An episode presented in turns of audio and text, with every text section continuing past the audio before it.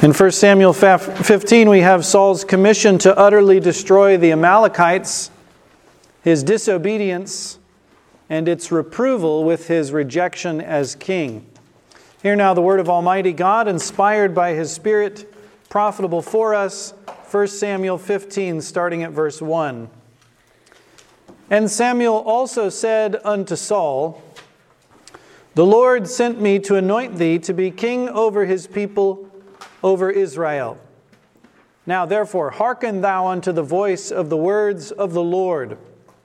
Thus saith the Lord of hosts I remember that which Amalek did to Israel, how he laid wait for him in the way when he came up from Egypt. Now, go and smite Amalek, and utterly destroy all that they have, and spare them not, but slay both man and woman infant and suckling, ox and sheep, camel and ass.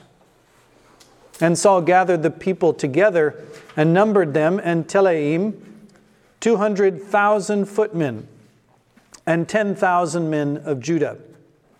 And Saul came to a city of Amalek and laid wait in the valley. And Saul said unto the Kenites, Go, depart, get you down from among the Amalekites lest I destroy you with them. For ye showed kindness to all the children of Israel when they came up out of Egypt. So the Kenites departed from among the Amalekites, and Saul smote the Amalekites from Havilah until thou comest to Shur, that is over against Egypt. And he took Agag, the king of the Amalekites, alive, and utterly destroyed all the people with the edge of the sword. But Saul and the people spared Agag and the best of the sheep and of the oxen and of the fatlings and the lambs and all that was good, and would not utterly destroy them. But everything that was vile and refuse, that they destroyed utterly. Then came the word of the Lord unto Samuel, saying, It repenteth me that I have set up Saul to be king for he has turned back from following me, and hath not performed my commandments. And it grieved Samuel. And he cried unto the Lord all night. And when Samuel arose early to meet Saul in the morning, it was told Samuel, saying, Saul came to Carmel, and behold, he has set him up a place, and is gone about, and passed on, and gone down to Gilgal. And Samuel came to Saul and Saul said unto him, Blessed be thou of the Lord.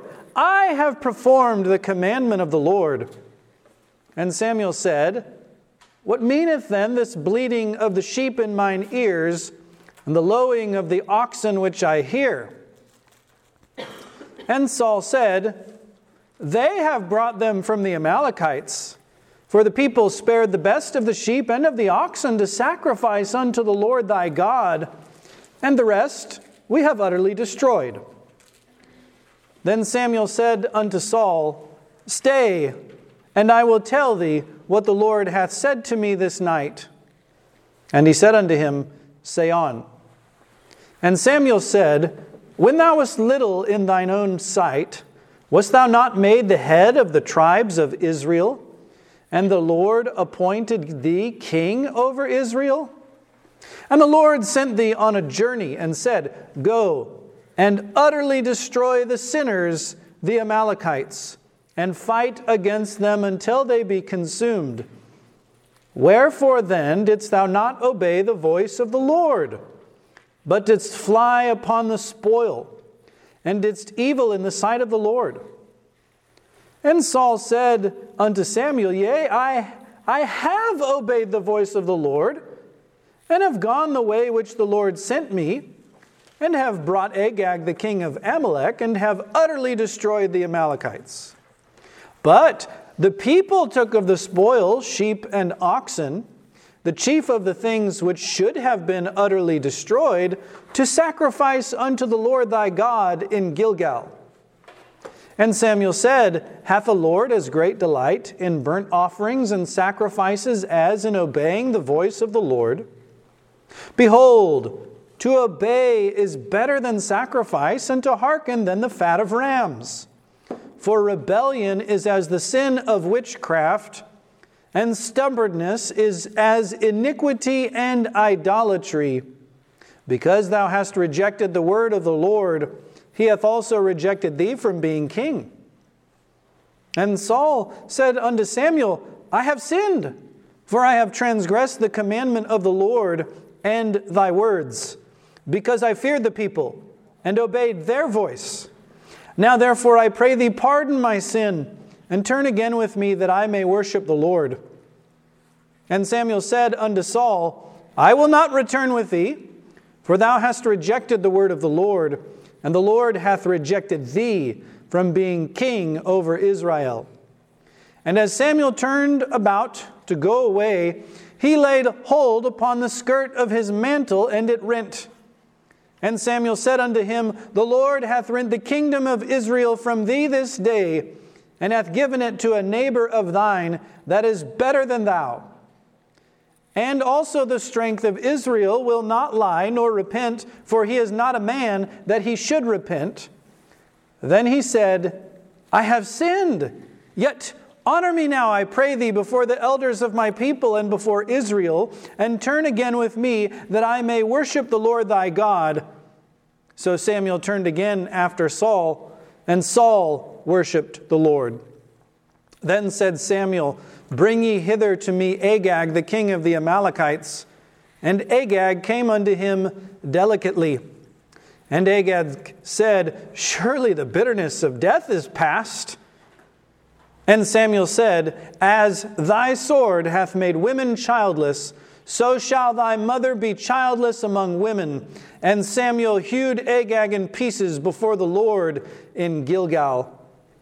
Then Samuel went to Ramah, and Saul went up to his house to Gibeah of Saul. And Samuel came no more to see Saul until the day of his death.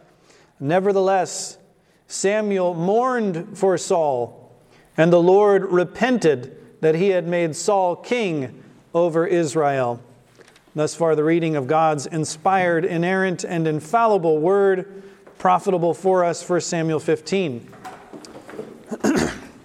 Verses 1 through 6 of this chapter, we have Saul's divinely inspired commission to utterly destroy the Amalekites and the preparations Saul made for this mission. Samuel also said unto Saul, The Lord sent me to anoint thee to be king over his people. Here now, Saul has been rejected, but here's one final test God's going to give him. Will you actually destroy, in obedience to my command, all the Amalekites? Hearken thou unto the voice of the words of the Lord. That is, listen intently, carefully, constantly hearing God's word to you, Saul, and be precise in your obedience, not sloppy, but precise. I note then that divine benefits conferred require precise obedience. God anointed you king, he says, therefore listen carefully. You've received a benefit, now return in kind. Do good to God by obeying his voice, who has done good to you by making you king. Jesus said, If we have been forgiven much, what will we do? Love much. And how do we love Him? By keeping His commandments. That is the love of God, to keep His commandments. Verse 2 God says to Saul, I remember that which Amalek did to Israel. Now it's important to understand that, properly speaking, God learns nothing, He forgets nothing. He doesn't improve his knowledge. He doesn't add to his knowledge. He doesn't lose part of his knowledge. God's mind is always the same. But when God speaks to us, he uses figures of speech by which we may understand better. What do we do when we finally remember something? Well, we do it. We do something about it, right? So now God is saying, I'm going to do something about Amalek where before I have not. God is ready to take action, in other words. And what action does he say he's going to take? Well, he's going to command the king, Saul, verse 3 go and smite Amalek and utterly destroy all that they have and spare them not. His goods and his people must be destroyed. Slay both man and woman, infant and suckling, ox and sheep, camel and ass. This is a full destruction, typifying for us the fires of hell. The Geneva Bible notes say that this might be an example of God's vengeance against those who deal cruelly with his people. Do you remember what Amalek did? All the aged, all the children, all the infirmed were at the back of the camp. And so, where did Amalek attack? At the front where the strong men were? No. They went around behind like rascals and went against the weakest of them all. And that's why God says, destroy them. So, Amalek was not merely cowardly, they were impious because if you come against the people of God, who are you coming against? God Himself. Saul, Saul, why persecutest thou me? Jesus said. Why? Was he going up into heaven to tear Jesus off of his throne and stop his priestly intercession? No. What was he doing? Hailing the disciples of Jesus, his body, into prison, calling for the death of the saints. God takes it personally. Cruelty then to God's people is an aggravated sin. God is our protector especially of the weak among his people, and therefore let us love those that God loves. Let us protect the weak among the saints. Now, you might say, but didn't he say to destroy the weak here? Even the sucklings? Yes, of course he did. Are those his saints? Are the Amalekites God's people, united to him by faith, submitting to his will? Of course they aren't. They weren't chosen by God. These were the descendants of Esau, and they hated the people of God. Saul makes good preparation. Verse 4 tells us 200,000 footmen, 10,000 from Judah. This is a good beginning, warlike preparations. And notice verse 6 the clemency of Saul. Saul said unto the Kenites, Go, depart, get you down from among the Amalekites, lest I destroy you with them. He preserves those who are not guilty of the wickedness of Amalek. He also says, For ye showed kindness to all the children of Israel when they came up out of Egypt. Now, God didn't say this to Saul, but this is the teaching of Scripture. Saul has reasoned from the Scriptures, Well, I remember this is what they did to us, and God's telling me to destroy them, the Amalekites, but what did the Kenites do? Well, they came out to help, didn't they? In fact, in Numbers chapter 10, we find out that Hobab, Moses' brother in law, was the eyes of Israel. He scouted out the land on their behalf. Jethro, or Ruel as he is called, Moses' father in law, came to instruct in the civil government in Exodus 18 on behalf of Israel. They did much good to the people of God. So Saul is correct. And God teaches us to return good for good. In fact, God teaches us to return good for evil. But he commands us never to do what? To return evil for good that we've received. And so Saul is to be commended in this. Saul has success in verses 7 through 9, but he partially executes his commission. Verse 7 Saul smote the Amalekites from Havilah until thou comest to Shur. Three points in his favor so far, right? Large preparations for war, 200,000 men and 10 from Judah, 10,000 from Judah. He preserves the innocent, that is the Kenites, and he has a forceful victory and destruction. All these are very good. But note verse 8. He took Agag, the king of the Amalekites, alive. Now, kings are vain, as we all are. And often they will spare those of their similar rank. Well, he is the king after all, so maybe for vanity's sake, maybe he hoped to get some bribe from him, a ransom for his life. Perhaps he feared reprisal from the other kings of the nations around. Who knows? But did it really matter? Hadn't God told him very clearly that if you're to destroy the genus that is all the Amalekites, shouldn't you destroy the species, the king, as well as the common people? Stands to reason, doesn't it? But he didn't. He took Agag the king alive. He did not listen carefully to the word of God. Do you remember what Samuel said? Listen carefully, hearken unto the voice of the words of the Lord. And Saul said, Nah, yeah, I'll mostly do it, but that part, I'm not doing that. He spared Agag, and notice there in verse 9, to whom does it attribute the sparing of the flocks? And Saul and the people spared Agag and the best of the sheep and of the oxen and of the fatlings. Saul and the people. You notice it didn't just say the people, right? Because when a magistrate sees his people do something that is wicked, what is he supposed to do? Correct them? He's to say, no, no, no, no. God said destroy them all. And what did he say? Well, I spared Agag. What's a couple sheep?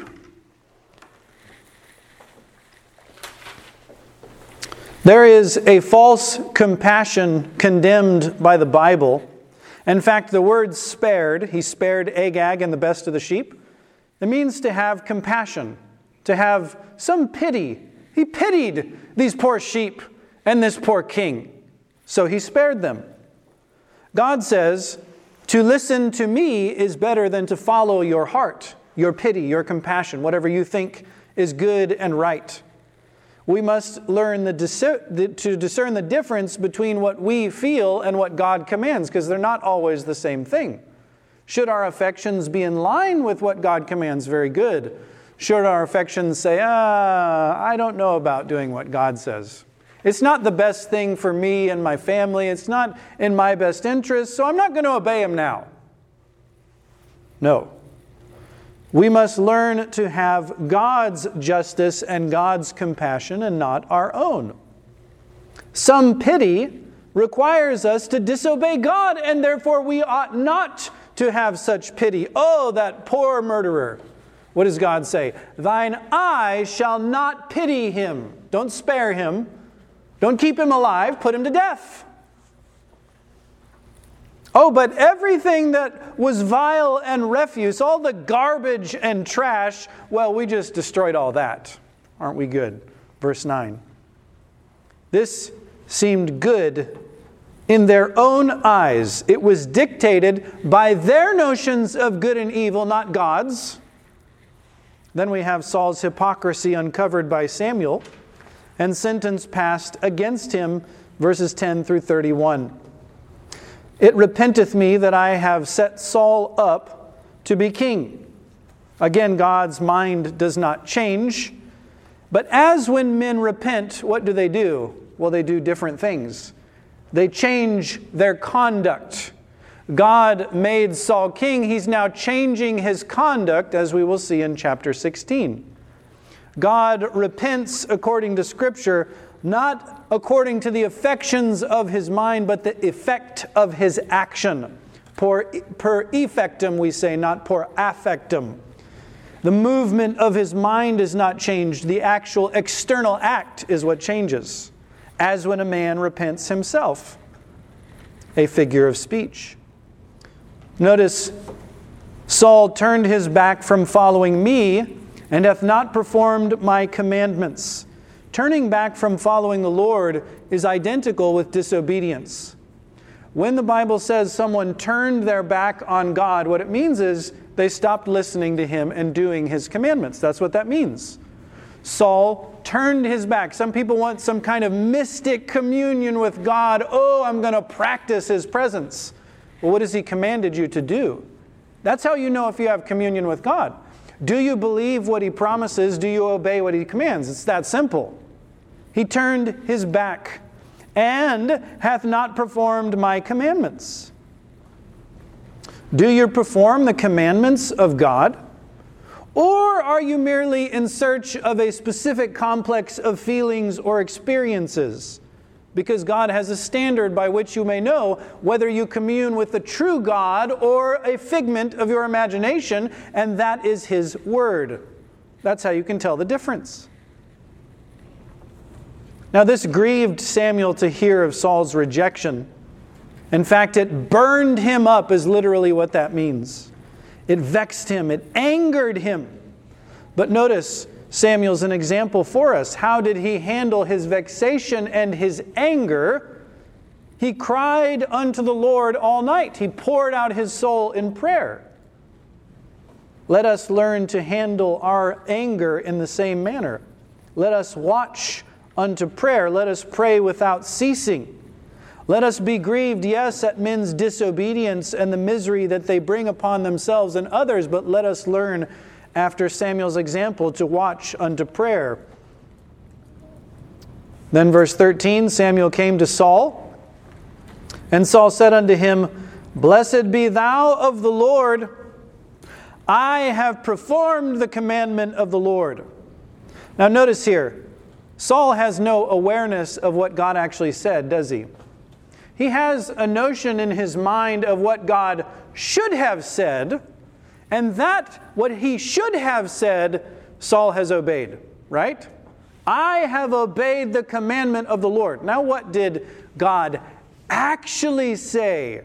Not what Saul wished he would have said. What did he actually say? And did he obey what God actually said? This is the destruction of many a Christian, of many a church, and even of nations. Well, I will obey what I wish God would have said, not what he actually said. God in my image, God who makes sense to me, who is suitable to my tastes and my notions of good and evil and truth and error. I'll obey that God, but not the one who actually spoke. No, I'm not going to obey him. Let us learn God's commandments. Let us strive to be precise in our obedience. Because you know how we humble ourselves? well, we realize how sinful we are, don't we? And how do we realize how sinful we are? By making a law of God in our own image, according to our sinful capacity and desires. Is that how we learn to humble ourselves? No. God requires perfect obedience all the time to all of His commandments in our thoughts, in our words, in our deeds. Have you ever tried that? Because it is painful, it is humbling. It makes us recognize no, I actually haven't obeyed the word of the Lord. What does Saul say? I've done everything required of me. Let us learn God's commandments strive to be precise in our obedience, know in light of God's law our sins, repent when we fall, pray against temptation, and be humbled as we come again and again to the foot of the cross. Now, notice verse 14. Samuel, in his wisdom, as we've seen him before, asks some questions. Samuel said, What meaneth then this bleating of the sheep in mine ears, and the lowing of the oxen which I hear? If you did what God said, where would these beasts be? They'd be dead, wouldn't they? How can an animal bleat when it's dead? How can the oxen low? Ooh, are they going to do that when they're dead? Of course not. So you have left alive what God told you to kill. That's the point. These are rhetorical questions. Now, notice verse 15. Saul said, What? I? Notice what he says? Because God said, Saul and the people, they spared Agag and the best of the sheep and of the oxen and of the fatlings and the lambs. So who did this? They did. They have brought them from the Amalekites, he says, verse 15. And Notice, we're holy people. Why did we take these things that God said to destroy? Well, see, we were going to church and we were going to offer them as a sacrifice unto the Lord. Isn't that sweet? Isn't that holy? Look at those good intentions. Couldn't the church use some more money? Couldn't the priests of the Lord have some extra oxen that they could feast or sell in the shambles? Wouldn't that be delightful if we could just puff up the church's bank account a little bit? Does God want it? No, he says. But here, Saul, in his pious disobedience, not performing what God commanded, but God in his own image, the God of his own imagination. Let us learn to reject such pious disobedience. It is not pious, it's just disobedience. And notice, God comes back again through his prophet when thou wast little in thine own sight Wast thou not made the head of the tribes of Israel? Don't you see, Saul? Your sin is aggravated. Look how small you used to think of yourself. And now what do you think of yourself? You have exalted yourself up to heaven. You think you're a great man who obeys the Lord, but your sin is aggravated. God said, Go and utterly destroy the sinners, the Amalekites, and fight against them until they be consumed, verse 18. And God expected what? Precision. What exactly did I say? What did you do? Let's compare the two. That's what God is saying. But thou didst fly upon the spoil as covetous men do. Verse 19. Note, God evaluates their pious sins in a very different way from their own, didn't they? Here, well, we obeyed and we wanted to sacrifice to God and so, yeah, we didn't exactly do what God told us to, but we had good intentions and we were loving God. And yeah, we got rid of all the Amalekites except for one. So we're doing pretty well. And God says, What? No, you're covetous. You wanted things for yourself. You flied upon the spoil. Remember Achan when God put all those things under the ban? What did Achan do? He justified it in his mind. Well, some wedges of gold and a few Babylonish garments, it's no problem, is it? Yes, it is. It's a huge problem. God evaluates our pious sins very differently than we evaluate our own. We may re- refer to certain things in our conduct as virtues which God calls sins. Who's right? Are we right or is God right? Yea, he says, I have obeyed the voice of the Lord. He's impudent. He cannot be corrected. He fights against the truth. This is the nature of Saul's black chain of reprobation. When we see our sins as our virtues, when we're corrected by the Word of God, and we say, No, no, no, no, I actually did what he said. He condemns others, he justifies himself. And where does this get him? groveling at the feet of a witch on his way to hell. That's where it gets him. The people, they took of the spoil, again, he says, verse 21. The chief of the things which should have been utterly destroyed to sacrifice unto the Lord. Notice here's a concession. Yeah, we should have destroyed them, but, you know, we had good intentions. We meant well. So our disobedience, it's fine. And notice God's sentence Hath the Lord as great delight in burnt offerings and sacrifices as in obeying the voice of the Lord? Does God want your free will offerings when you won't actually even do the basic commandments of a known precept? You will not do that. But here you are offering up to God, and God says, Enough, I don't want it. I'm not interested in your burnt offerings and your sacrifices. I said, Obey my voice. God does not have as great delight in these offerings of sacrifice as in obeying his voice. The weightier matters must be preferred before the lesser matters of the law. A pretense of piety cannot justify disobeying God's known will. Behold, to obey is better than sacrifice, and to hearken than the fat of rams. Here is the life of the law, the reason of the law. You have all these precepts about worship and free will offerings. Then you have the moral precepts that require that I listen carefully to the word of the Lord. Which one's more important? Coming before God's courts, trampling upon them with blood on your hands, as Isaiah says in chapter 1. God hates your new moons and Sabbaths, he said to the people of Israel. Why? Well, because they violated the sixth commandment of the moral law while keeping all the ceremonies of the law with incense and sacrifice and new moon and Sabbath. God said, Away with it. To obey is better than sacrifice, and to hearken than the fat of rams. Let us be careful hearers of the word of God and precise doers of the word of God, making no excuses for sloppy obedience, for our pious disobedience and good intentions. Rebellion, he says, is as the sin of witchcraft, which is where Saul will end up. They're related sins because both say, I will not submit to you, I will not come under your law. Stubbornness, Samuel says, is as iniquity and idolatry. This word stubbornness means to push back. You ever pushed back on someone? Your kids ever push back on you? Tell them to do something, what do they do? No. Push back on you. What is that? Stubbornness. What does God say about stubbornness? It's like iniquity and what?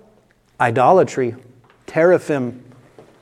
Insolence and pushing back against the commandments of God is like making graven images of your ancestors, setting them up in your house, and bowing before them.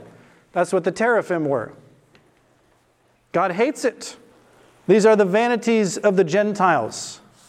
And notice the judgment, the sentence comes forth on his stubbornness and rebellion.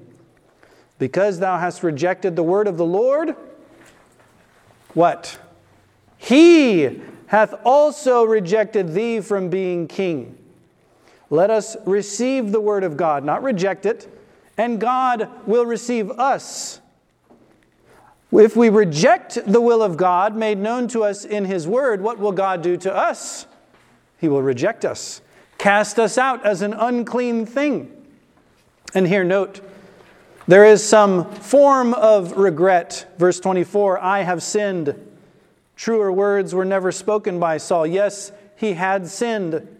But notice, did he speak these words sincerely? Did he actually humble himself and go back and kill all those animals? Did he go and kill Agag? No. Who had to do that? Samuel had to go and do it. The old man Samuel had to hew Agag in pieces. Oh, I've sinned, but I'm not going to do what God said still. In fact, yeah, I've, command, I've transgressed God's mouth or his commandment, verse 24. But look, Turn again with me that I may go and worship. What kind of worship is he going to offer? You know what he's going to do? He's going to take those saved animals doomed by God to destruction, and what's he going to do with them? He's still going to do what he wants. He's still going to offer his worship that God forbade him and condemned in him, and he has not learned his lesson. No, I'm going to go on in my disobedience. And you better come with me. Please. Yeah, I sinned. Okay, I transgressed God's word, but I'm not going to change my ways.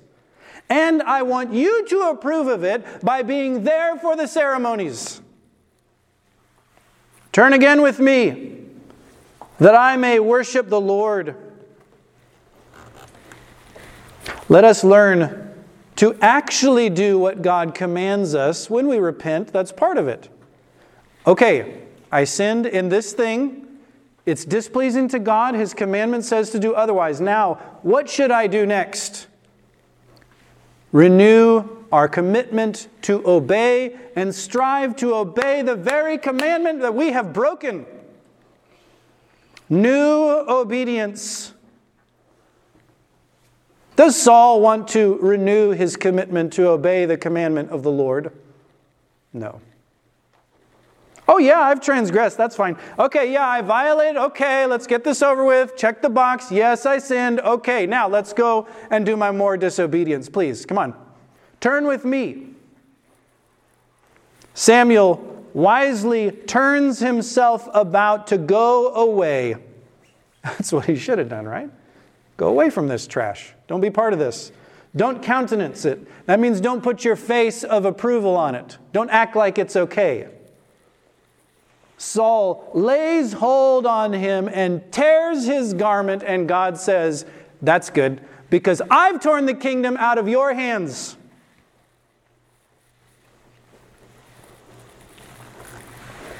I will not return with thee, for thou hast rejected the word of the Lord. Samuel turns to go away. Saul lays her hold on the skirt of his mantle and tears it.